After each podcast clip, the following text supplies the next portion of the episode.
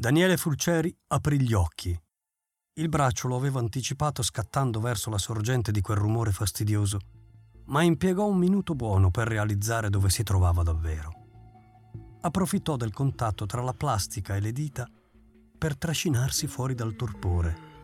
Lento, ruotò la testa di qualche grado, andando a incontrare un cuscino freddo e umido. Armadio, specchio, recitò a memoria. Inseguì con gli occhi il braccio, nudo e pallido come un serpente. Sveglia, aggiunse.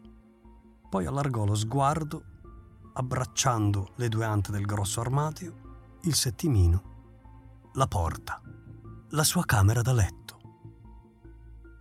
Sono a casa mia, si disse cercando di riordinare le idee.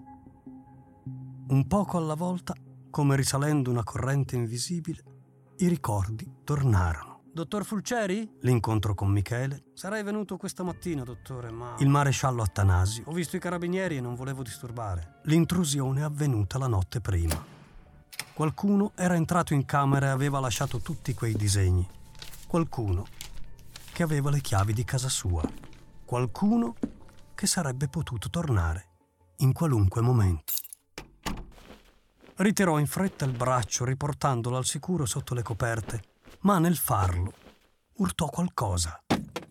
Trattenne il fiato. La sveglia caduta proiettava i numeri rossastri sulla parete davanti a lui. Storti e sconnessi gli ricordarono macchie di sangue e in quel momento fu certo di non essere solo in casa. Quando iniziò a muovere la testa, il fruscio delle lenzuola, il rumore del tessuto appiccicoso che si staccava dal corpo, gli sembrò un frastuono terribile. Ma ormai non poteva più fermarsi. Doveva sapere se c'era qualcuno insieme a lui. Daniele continuò a ruotare la testa agitato da un'urgenza che stava per diventare panico e gli si infilò un ricordo stupido. Lui, ragazzino, spaventato da uno dei mostri del cinema, provava lo stesso incontrollato terrore. Con uno scatto puntò gli occhi verso la finestra della terrazza. Era chiusa, proprio come l'aveva lasciata la sera prima. Il panico iniziò a ritirarsi come risucchiato da una veloce risacca e quando se ne fu del tutto andato si sentì stupido. Infantile e stupido. Se lo sapessero i miei pazienti, mormorò, e sentire la sua voce lo aiutò a rimettere le cose nella giusta prospettiva. Si sfilò da sotto le lenzuola, ma non appena provò ad alzarsi, fu ricacciato sul letto da una raffica di crampi. L'adrenalina di poco prima aveva lasciato il posto a un indolenzimento che non riusciva a spiegarsi gambe, spalle, schiena e anche collo, mandibola, guance, come se fosse stato picchiato tutta la notte. Daniele appoggiò le mani sul materasso in cerca di un sostegno e lo trovò umido di sudore, proprio come il cuscino. Che diavolo aveva combinato? Si alzò, questa volta più circospetto, e drizzando la schiena un poco alla volta riuscì a domare i crampi. Poi qualcosa attirò la sua attenzione.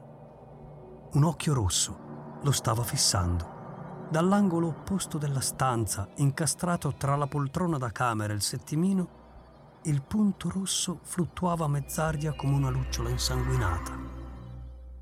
La telecamera. Come aveva fatto a dimenticarsela?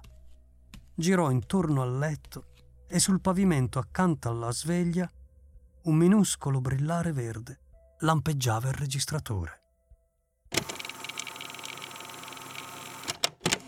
Prima registrazione audio notturna, Daniele Fulceri, terza sessione oraria, ore 3 e 15 del mattino. Nessun rilievo nelle sessioni precedenti.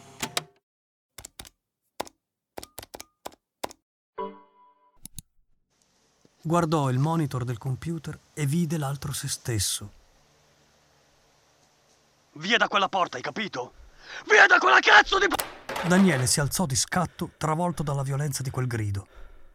Fermò la registrazione. Solo poche parole, nemmeno una frase di senso compiuto. Ebbe una vertigine. Ma forse si era confuso. Forse era stanco, a malapena aveva fatto colazione, poteva aver preso un abbaglio. Quella voce. Era mezzo alzato, le braccia a puntellarlo sul materasso, la bocca aperta in un grido muto e gli occhi sbarrati. Che cosa aveva visto? Che cosa aveva sentito? E perché quella voce? Non poteva essere. Di certo ricordava male, di certo ricordava sbagliato. Via da quella porta, hai capito? Via da quella cazzo di porta! Sopportò una parola in più e poi fu costretto a fermare di nuovo la registrazione. Si avvicinò allo schermo e il fiato rimbalzò sul monitor. Sapeva di caffè e di paura. Incrociò l'altro se stesso, ma dovette distogliere lo sguardo. Anche nella debole luce notturna, anche nella sfocata immagine della videocamera, vedeva il proprio volto deformato dal terrore. E quella voce, la voce con la quale aveva gridato, doveva sapere. Dov'è? Dove l'ho messo? Dove cazzo l'ho messo? Trovò lo smartphone sul tavolo del salotto, immobile come un oggetto maledetto. Lo prese. L'indice si fermò su una email una email che aveva archiviato certo di poterla dimenticare.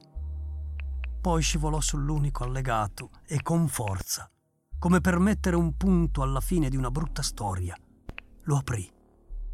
Il veleno è negli occhi. Sentì. Non c'era alcun dubbio. La stessa voce.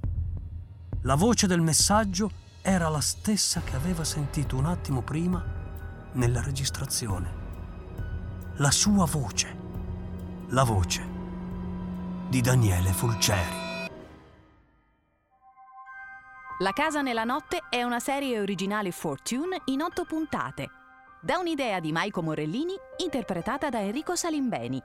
Qui puoi ascoltare le prime sei puntate, ma la serie completa la trovi gratuitamente solo sull'app Fortune Podcast o su fortune.fm.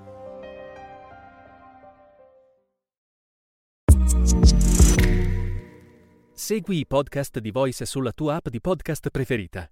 E se sei un utente Prime, ascoltalo senza pubblicità su Amazon Music.